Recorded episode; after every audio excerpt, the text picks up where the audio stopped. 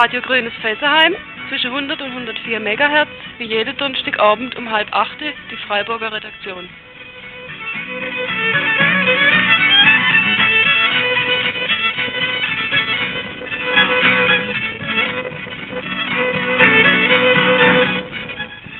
Ihr könnt am Freitagabend auch Radio Verte hören, und zwar aus dem Elsass, also eine französische Sendung, die elsässisch übersetzt wird, wo elsässisch gesprochen wird. Am Freitag um 7:45 und am Sonntag, nur für die, die Französisch verstehen, um 11.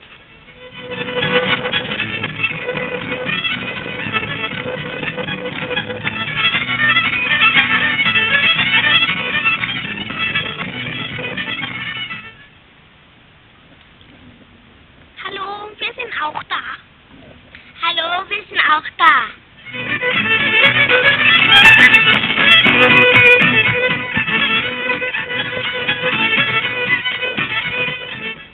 Radio Grünes Fessenheim, unsere Adresse 78 Freiburg, Wilhelmstraße 15, falls ihr uns schreiben wollt.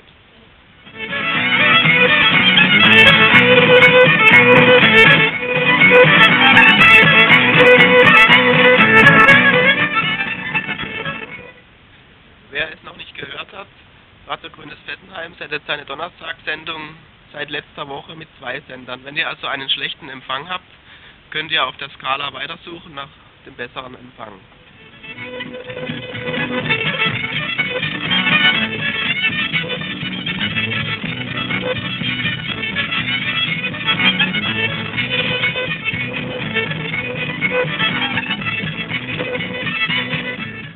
Hier ist unsere 59. Sendung. Ihr könnt heute Abend hören einen Bericht über das Sonnenfest in Lutterbach und einen Bericht über die Pfingstaktion in Gorleben.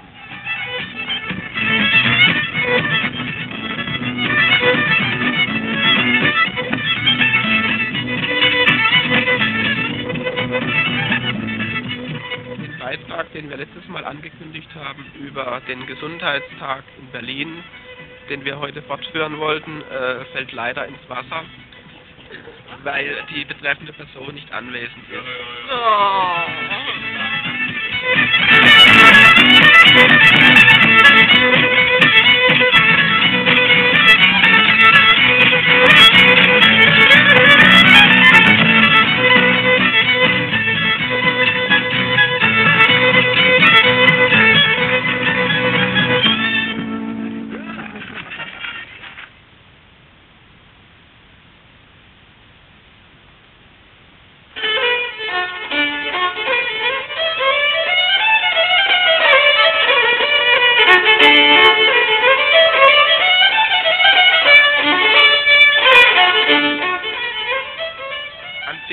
Überall was los.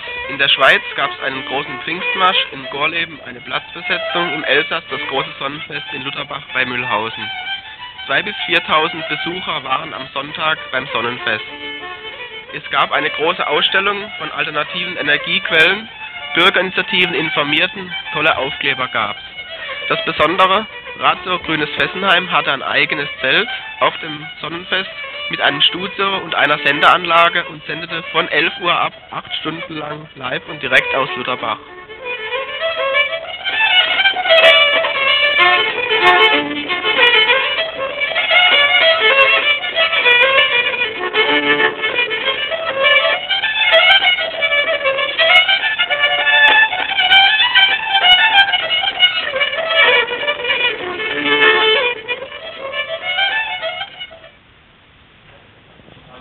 Wir haben hier einen kleinen Radfahrer, der ist aus Draht gebaut, der fährt mit Sonnenenergie, er strampelt sich ab. Natürlich ist er bei schlechterem Wetter etwas langsamer, aber dann schafft er auch immerhin einige Bewegungen und jetzt hier im schönsten Sonnenschein ist er natürlich ganz schön am Schwitzen. Ja.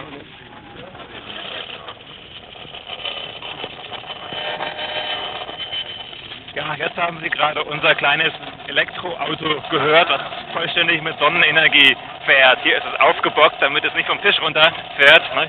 Und wir haben jetzt auch hier etwas Neues, das kann man nicht hören. Ja, hinten. Das ist ein Sonnenenergie-Taschenrechner ohne Hilfsbatterien, der also auch im Zimmer bei künstlicher Beleuchtung dann in Anspruch genommen wird. Ja, nun haben wir noch einen kleinen Ventilator mitgebracht, wer also sich etwas frische Luft verschaffen möchte am Fenster, nicht wahr, der kann da einen Sonnenenergie-Ventilator hinstellen. Sind das Modelle, die man kaufen kann, oder kann man die auch selber basteln, die Geräte? Einige der Geräte, das Auto etwa oder den Radler, haben wir selber gebastelt, die kann man nicht kaufen, die kann man halt basteln, nachmachen. Und etwa den Taschenrechner, der kommt aus Japan, das ist ein richtiges kommerzielles Produkt. Ah ja. Ne? Und da drüben ist noch eine Maschine, die macht so einen Lärm mit einem Parabolspiegel. Was hat das damit auf sich? Das ist was ganz Besonderes. Das ist eine Maschine, die mit Sonnenenergiehitze betrieben wird. Das heißt im Technischen ein Stirling-Motor. Da befindet sich ein Sonnenenergiespiegel, der konzentriert das Licht auf einen Kolben. Und da drin bewegt sich, wie gesagt, ein Zylinder. Der wird durch heißes Gas nach vorne und hinten getrieben. Das braucht dann gleichzeitig auch eine Kühlrippe. Und zwischen diesen verschiedenen Temperaturen, einmal sehr heiß und einmal Niedrigtemperatur, kann dann eine Maschine betrieben werden. Die wird benutzt in Wüstengegenden bereits zum Wasserpumpen. Das hier ist ein kleiner Prototyp. Gibt es da auch größere Anlagen, die dann entsprechend mehr Energie leisten als diese kleine Anlage? Natürlich. Unsere kleine Anlage schafft aber immerhin auch schon 30, 40, 50 Watt, je nach Sonnenschein. Während große Anlagen, wie sie auch schon in den afrikanischen Wüsten zur Bewässerung hier und da benutzt werden, natürlich dann Kilowatt erbringen können. Also richtig große, schwere Pumpanlagen. Und da drüben stehen die Sonnenkollektoren, die schon ziemlich bekannt sind, diese Warmwasserkollektoren, die auch von kommerziellen Firmen angeboten werden. Und das hier ist auch eine Anlage, die von einer kommerziellen Firma angeboten wird. Das ist eben die Art der Sonnenenergie, wo man bisher sagte, das sei Sonnenenergie. Aber Sonnenenergie hat ja inzwischen viele Beine, nicht wahr? Den Sonnenstrom, das Biogas und Wasserkraft, was man ja alles nicht vergessen darf. Und so eine ähnliche Ausstellung wie hier, nur noch in größerem Maßstab, soll ja auch in Freiburg durchgeführt werden. Können Sie da noch was Näheres dazu sagen? Ja, im Juli, vom 10. bis 13. Juli, plant der Bund für Umwelt und Naturschutz in Freiburg im Breisgau bei der Stadthalle auf dem Messplatz seine fünfte Sonnenenergie-, Umweltschutz- und Energiesparausstellung. Und da sind natürlich alle Mitbürger und Mitkämpfer herzlich eingeladen. Da gibt es dann auch nicht nur Sonnenenergie, sondern auch andere Gebiete des Umweltschutzes, etwa Radioaktivitätsmessen, und die Bürgerinitiativen werden dort sich bemerkbar machen. Und so hoffen wir, dass es wieder zumindest ein kleiner Schritt nach vorn wird, denn wir wollen ja nicht zu optimistisch sein gegen die Kräfte, gegen die wir ankämpfen. Wie viele Besucher werden da erwartet auf dieser Ausstellung? Das sage ich nicht gern vorher, nicht? Das ist bei jedem Wetter, kann das sehr unterschiedlich sein, nicht? Aber wir hoffen auf viele, viele tausend Besucher. Wir hoffen auch, dass dieses Mal Schulklassen kommen können, weil es ja noch in der Schulzeit liegt. Ja, gut, dann hoffe ich, dass an diesem Tag, an diesen 4 Tagen, das Wetter auch so schön ist wie heute, blauer Himmel und die Anlagen alle arbeiten, der Radler genauso eifrig strampelt. Ja, unser Radler arbeitet auch bei Wolken, das sage ich ja. Ja, sehr gut. Okay.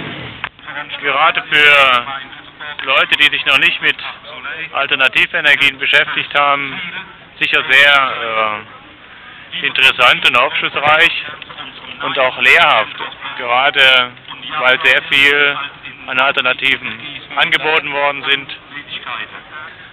Man konnte von Sonnenkollektoren über Biogas bis hin zu, zwar nicht so viel, aber doch schon wenig, etwas Windenergie sich informieren.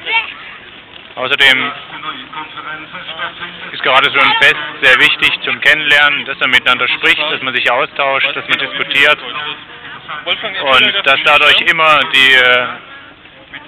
die Anti-Atom-Bewegung stärker wird, dass viele Menschen anfangen nachzudenken und dass einfach der Kampf wieder verstärkt, gerade gegen das uns bedrohende, die Menschen in der Region bedrohende Kernkraftwerk Fessenheim weitergeht.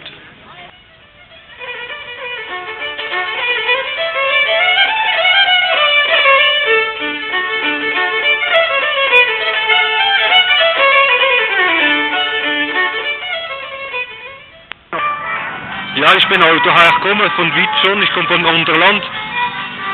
Ich habe da die Mehlöhe, was es gibt. die Alternative zu der Kernkraft, haben wir hier immer Nein zu im Kernkraft. Jetzt gehen wir mal die Leute, die das Ding da veranstellt haben, haben dort doch gewisse Ausweichen gezeigt, was man andere Mittel hat, gegen die Kernkraftenergie. Und für die habe ich da viele Dinge gesehen, die mich auch interessiert, persönlich. Dann, was die Leute zeigen, kann ich ja euch daheim selbst machen. Ich habe da so einen Kollektor gesehen, wo man mit für Wasserböiler so heizen. Das interessiert mich auch schon für daheim. Ja. Haben Sie zu Hause selber so Anlagen oder haben Sie vor, so etwas einzubauen in Ihrer Wohnung? Ich habe eben vor, so etwas zu machen. Und darum bin ich da hergekommen, da hat man doch gewisse Mittel gesehen. Mhm. Ja. Und heute war ja auch noch das 3-jährige Jubiläum von dem Radio Grünes Fessenheim, das hier seit Jahren für den Umweltschutz aktiv eintritt. Ja, das Radio kennen wir, wir kommen aus einem Unterland. Ja. Und ich habe Freunde, die noch im Oberland wohnen, die hören es auch. Sehr viele Leute da drauf, habe ich schon gehört. Ja, das hat mich auch frei gemacht, dass ich einmal die Leute gesehen habe. Man hört immer reden von Champetist, von Beri, von Arthur, ja. Jetzt habe ich sie mal gesehen, das ist alles sympathisch. Ich will mal hören, ob es so eine Möglichkeit ist, in so einer lokalen Antenne, wo sie mir gesagt haben, zu eintreten. Ja, sehr gut.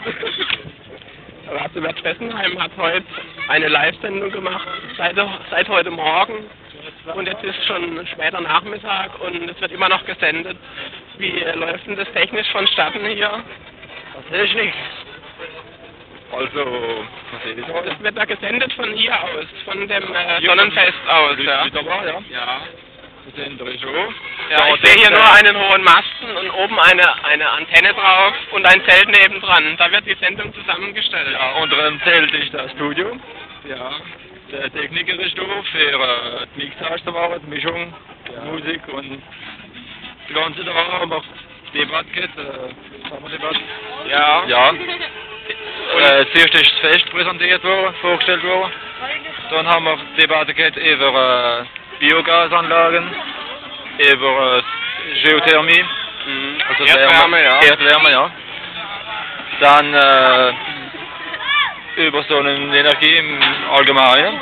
Hier oben haben wir Debatte über die Presse, Freiheit von der Presse. Und alles wird von hier ausgestrahlt.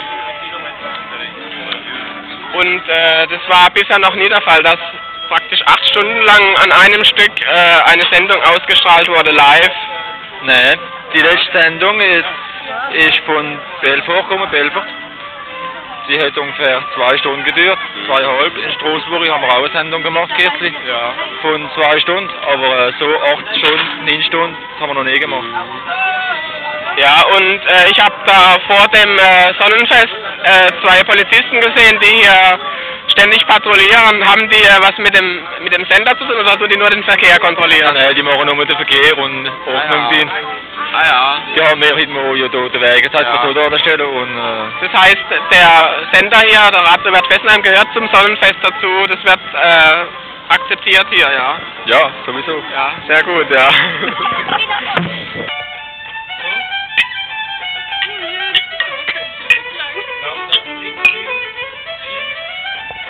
Wie ihr gehört habt oder vielleicht auch nicht, wir haben heute ein großes Fest zu feiern. Wir feiern zwar nicht groß, aber immerhin 3 Jahre Radio Grünes Fessenheim, vielmehr Radio Verte Fessenheim, da schlürft einer. Am Anfang hieß es ja noch Radio Verte Fessenheim, ging also vom Elsass aus, wie schon der Name sagt, vom Französischen.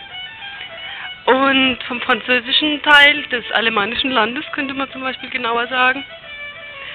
Und inzwischen hat sich so manches geändert.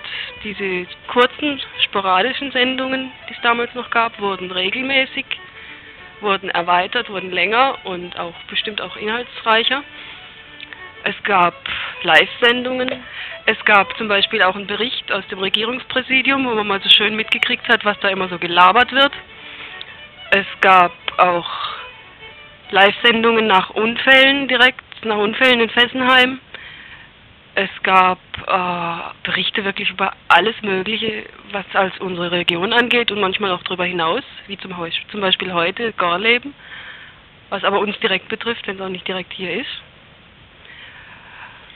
Ja, die Redaktion Freiburg-Kaiserstuhl hat seit Januar 1979, also seit über anderthalb Jahren jetzt hier in der Region, jede Woche eine eigene Sendung gemacht über die Probleme hier, weil wir damals die Schwierigkeit hatten mit der Sprache hier. Im Dreiecksland gibt es trotz der Einheit der gemeinsamen Idee immer noch 3 Sprachen.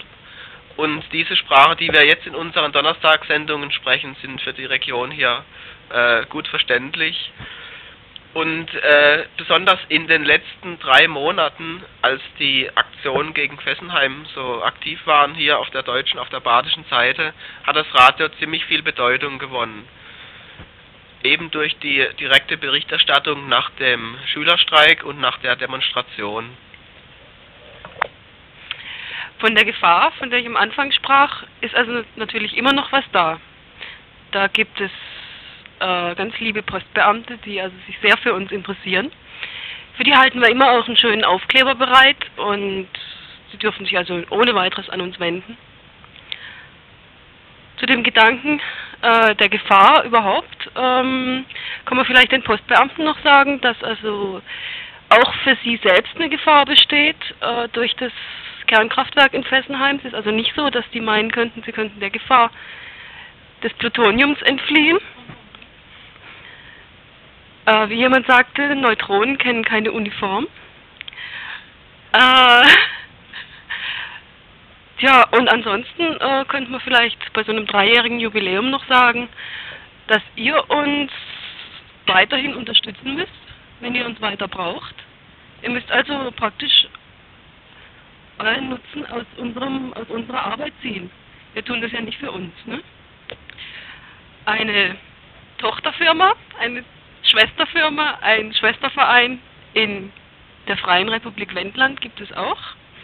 Und zwar gibt es dort ein Radio Freies Wendland. Und was dort gesagt wird, was sich dort überhaupt abspielt, darüber wird uns jetzt jemand berichten. Geht am Sonntagabend, ein paar Minuten nach der 7 ist, sind noch mehrere tausend Lieder auf dem Platz und warten auf die zweite Sendung von Radio Freies Wendland. Sind alle gespannt, ob sie da klappt. Es ist nämlich da sehr schwierig mit dem Senden, weil die ganze Gegend bespitzelt wird. Aha, es klappt doch. Wir hören jetzt Erkennungsmelodie von Radio Wendland.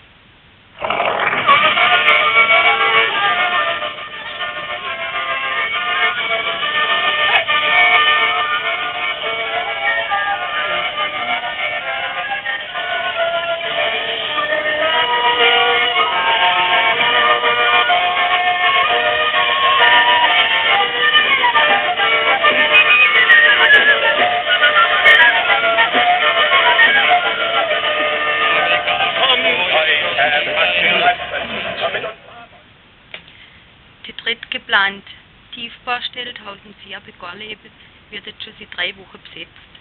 Über Pfingsten sind auch einige Leute aus unserer Region nach Gorleben gefahren und manche sind auch jetzt noch dort, um Besetzung mit zu unterstützen. Wir alle sind ganz freudig überrascht gewesen, was in den 3 Wochen da auf dem Platz entstanden ist. Vorher war nämlich alles ganz kahl, denn vor 5 Jahren ist rein zufällig eine sehr große Waldfläche abgebrannt. Und da soll jetzt eine Endlagerungs- und Zwischenlagerungsstätte für hochradioaktive Müll gebaut werden. Inzwischen ist da ein riesiges Dorf mit vielen Zelte und über 100 feste Häuser entstanden. Und viele sind auch noch im Bau. Büsche und Bäume waren abgepflanzt und vor der Häuser stehen selber gemachte Tisch und Stuhl und Bank. Ein wenig abseits ist eine Kirche errichtet, wo regelmäßig Gottesdienst stattfindet. Die Leute in Gorleben stehen im Moment vor ganz ernsten Problemen, denn in den nächsten Tagen muss damit gerechnet werden, dass der Platz gerühmt wird. Außerdem stehen viele Prozesse mit hohen Schadensersatzforderungen an.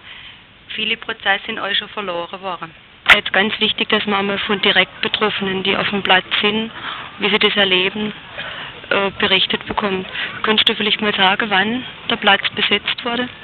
Ja, wir sind am 3. Mai hier auf den Platz gegangen. Und zwar haben wir uns alle in Trebel getroffen. Das ist ein Ort hier 2 Kilometer entfernt von dem Burgplatz. Da waren wir 5000 Leute und sind hier im Demonstrationszug raus auf den Platz. Auf dem Platz hier war eine Kundgebung und nach der Kundgebung haben die ganzen Leute, die hier waren, gleich angefangen, Häuser zu bauen und Häuser eben sich einzurichten. Da wurde angefangen mit dem Freundschaftshaus, mit den Gemeinschaftseinrichtungen und die Leute, die aus den Städten hier sind, haben angefangen, für ihre Region oder für ihre Stadt ein Haus zu bauen. Kommst du aus dieser Gegend? Ja, ich wohne hier in Nemitz. Das ist ungefähr 5 Kilometer hier vom Platz entfernt und bin hier auch mit in der Vorbereitungsgruppe drin gewesen für die Besetzung. Du hast gerade was gesagt von Wendlandpässe. Das hat mich mal ein bisschen näher interessiert. Ja, so ein Wendlandpass, das sieht ähnlich aus wie so ein Reisepass. Das ist auch so ein grünes Formular und ist eben für die Freie Republik Wendland. Ah, wie das Freie Land, ne? Die Freie Republik Wendland, die wird quasi letztes Jahr ausgerufen bei dem Hannover-Treck, als hier aus dem Landkreis die ganzen Leute nach Hannover gefahren sind. Und die Aktion hatte damals geendet mit der großen Demonstration in Hannover. Wir haben das uns jetzt einfallen lassen, um auch ein bisschen Geld reinzukriegen für die ganzen Kosten, die hier entstanden sind, wie beispielsweise fürs Freundschaftshaus und für sonstige Sachen, die hier anfallen. Mit der Platzbesetzung sind hier Forderungen der Bürgerinitiativen erhoben worden. Kannst du dazu kurz was sagen? Also wir haben mehrere Forderungen hier gestellt. Die Hauptforderung ist aber die, dass wir wissen wollen, was mit uns hier gemacht wird. Wir haben seit 1977 gefordert, dass die Kriterien, die einen Salzstock geeignet erscheinen lassen zur Lagerung hochradioaktiven Mülls, offengelegt werden. Das haben wir in einer Resolution mit Kommunalpolitikern, damals war Matthöfer noch Forschungsminister, ihm übergeben in Bonn und er hat uns quasi auf die Schulter geklopft und hat gesagt, das ist doch selbstverständlich, meine Herren. Kriterien, die den Salzstock geeignet erscheinen lassen oder nicht, gibt es bis heute nicht. Wir haben es nicht mehr länger hinnehmen wollen, immer nur vor vollendete Tatsachen gestellt zu werden. Wir haben versucht, im Gespräch zu bleiben. Die Situation hat sich für uns einfach dadurch geändert, dass hier immer nur Entscheidungen getroffen werden und wir von getroffenen Entscheidungen informiert werden, aber in den Diskussionsprozess in keiner Weise mit einbezogen worden sind. Eine Zusage, die uns von sowohl von Bonn als auch von Hannover als auch hier von den hiesigen Kreispolitikern immer wieder gemacht worden ist. Auf gut Deutsch, wir sind hier permanent betrogen worden. Wie hat sich der Kreis und die Politiker des Kreises hier dazu gestellt? Welche Entscheidungen sind in der letzten Zeit dazu gefallen? Also ich glaube, dass die Vorgehensweise der DWK hier mit Cognac-Fahrten nach Frankreich, Cognac-Fahrten nach England, Fahrten nach Hannover, große Hotels, alles Sachen, was die Leute hier noch bisher noch nicht kennengelernt haben, ihre Wirkung gezeitigt haben. Es sind jetzt die Beschlüsse für ein Zwischenlager getroffen worden. Der Kreistag hat nahezu einstimmig sich für ein Zwischenlager ausgesprochen. Die Samtgemeinde Gartow hat sich für ein Zwischenlager ausgesprochen und die Gemeinde Gorleben ebenfalls.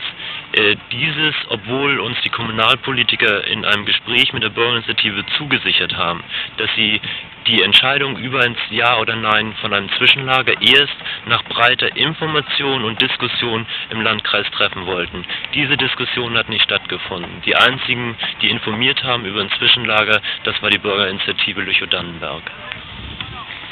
Der Innenminister von Niedersachsen hat jetzt eine Räumung des Dorfes angekündigt und hat die Bewohner als Utopisten bezeichnet. Was sagt ihr dazu? Wenn es bei den Utopisten geblieben wäre, hätte man vielleicht sich darüber noch auseinandersetzen können. Ich finde es gut, dass man nach Utopien auch versucht zu leben oder anfängt, diese zu leben. Aber viel schlimmer ist diese Hetze, die von ihm betrieben worden ist. In einem Interview gestern im Norddeutschen Rundfunk hat er gesagt, dass hier auf dem Platz sich lauter Irre befinden. Ich habe noch nie so viel Spaß gehabt mit 6000 Irren auf dem Haufen wie hier. Er könnte hier viel lernen und ich weiß nicht, wer der eigentliche Irre ist. Die Politiker und die Spitzen der Verwaltung im Moment versuchen, der Öffentlichkeit ein Bild zu suggerieren, was nach meiner Auffassung völlig falsch ist. Wir sind hier nicht aus Abenteuerlust, wir sind hier nicht wegen Freizeitvergnügen, wir sind hier, um unseren ernsthaften Protest zum Ausdruck zu bringen. Wir haben hier in den letzten 3 Jahren in anderer Weise versucht zu protestieren. Unsere Proteste sind nicht sehr erfolgreich gewesen. Wir haben diese neuen Formen, sind uns quasi von den Politikern aufgezwungen worden. Aber sie sprechen nicht mehr darüber, warum wir hier sind, sondern sie sprechen nur darüber, dass wir hier sind, dass wir Gesetze verstoßen, weil wir uns im Wald befinden, weil wir nicht genug Brunnen haben und ähnliches. Und wenn man das im Verhältnis zu dem setzt, warum wir einfach hier sind, dann kann man diese Argumentation nur als lächerlich bezeichnen. Da will unser Land, Wendland, Wendland, schwingt an die Land. Aufbruch, Widerstand, jedes Land ist unser Land, Wendland. Ich bin ja gerade so an eurer Hütte vorbeigekommen, die mit viel Liebe zusammengebaut ist. Bist du schon länger hier? Ja, wir sind seit dem ersten Tag hier, sind aber nicht alle ständig da, sondern wechseln uns ab, sodass immer also 5 Leute in unserer Hütte drin sind. Kommt ihr hier aus der Region? Wir kommen aus Gifhorn, das ist so 120 Kilometer von hier entfernt. Mhm. Und können also uns daher auch ganz gut abwechseln. Und wir sind also in verschiedenen, also einige haben sich Urlaub genommen hier extra für, einige schwänzen halt die Schule oder gehen nicht zum Studium. Und wir machen es eben so, dass immer so eine Woche, haben wir meistens geplant, dass eine Gruppe eine Woche da ist und dann von der nächsten abgelöst wird, weil man dann für die Zeit eben sich frei machen kann. Wie klappt es denn hier mit der Verpflegung? Das ist ganz prächtig, weil die Leute von überall her, hier die Bauern, ankommen und Sachen bringen. Wir haben zum Beispiel eine besondere Freundin, die uns jeden Morgen zum Frühstück Schnittlauch bringt. Und abends gibt es jeweils immer ein warmes Essen für alle. Und also das klappt ganz prima. Und die einen Bauer hat also zum Beispiel ein Schwein geschlachtet und hier auf dem Dorfplatz für alle zum Essen gebracht, mit Rotkohl und Kartoffeln und so. Und also so toll, wie es tatsächlich ist, habe ich es mir vorher gar nicht vorgestellt. Das Problem ist sicher, ob wir es hier schaffen, ein ganz notwendiges und wirksames Beispiel zu geben von einem gewaltfreien Widerstand. Also die Fronten stehen hier so, dass die Leute im Landkreis nach den Erwartungen, die sie und Ängsten, die sie vor den Linken haben, vor den Städtern, den jungen Städtern, am liebsten zunächst gehabt hätten, wenn die Polizei kommt, dass sie dreimal auffordert, geht weg vom Platz und dann sollen alle brav wegtraben.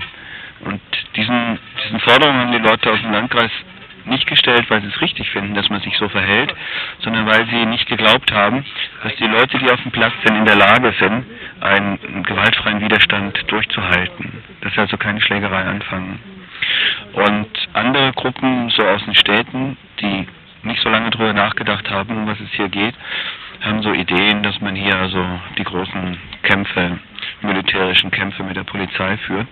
Naja, und die beiden Pole standen sich ziemlich lang gegenüber und inzwischen entwickelt sich immer mehr Verständnis füreinander. Und ich glaube, also heute glaube ich, dass das Konzept eines entschlossenen, gewaltfreien Widerstandes hier durchgeführt werden kann.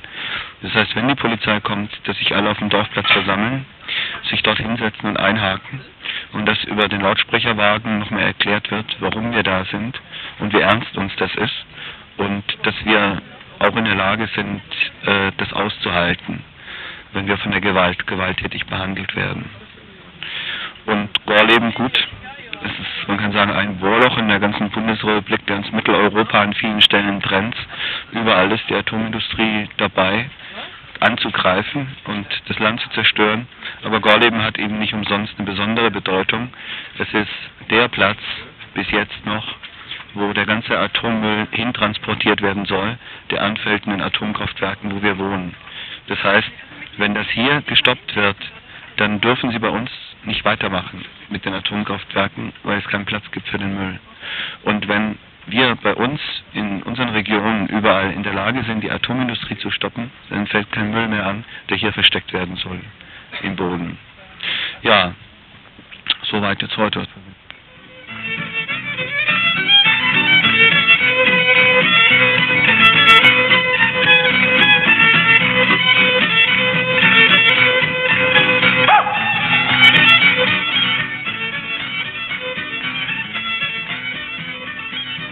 Jahren wurde in Heiteren bei Fessenheim ein Mast besetzt. Das war eine Aktion, die ein Teil des Kampfes gegen das Atomkraftwerk Fessenheim war.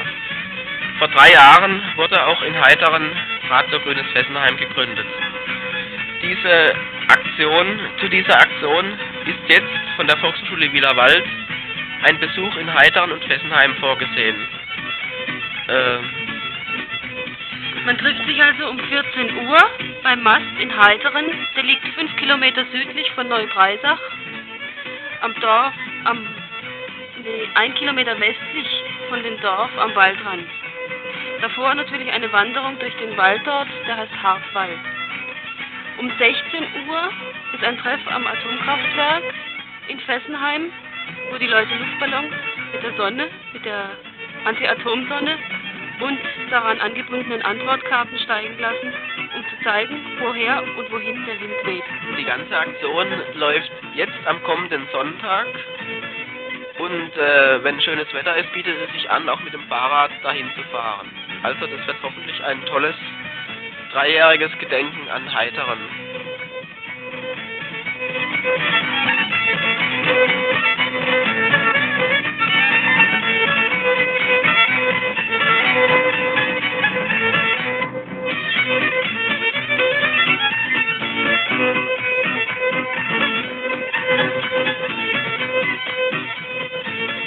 So, das war heute die 59. Sendung von Radio Grünes Fessenheim von der Redaktion Freiburg-Kaiserstuhl. Noch einmal unsere Kontaktadresse, falls ihr uns schreiben wollt. Radio Grünes Fessenheim, 78 Freiburg, Wilhelmstraße 15. Morgen kommt die Sendung der Redaktion vom Elsass um 19.45 Uhr und sonst bis am Donnerstag in einer Woche, wie immer um 19.30 Uhr. Ade, gute Nacht, alle miteinander. Ja, endlich haben wir es geschafft. Gute Nacht.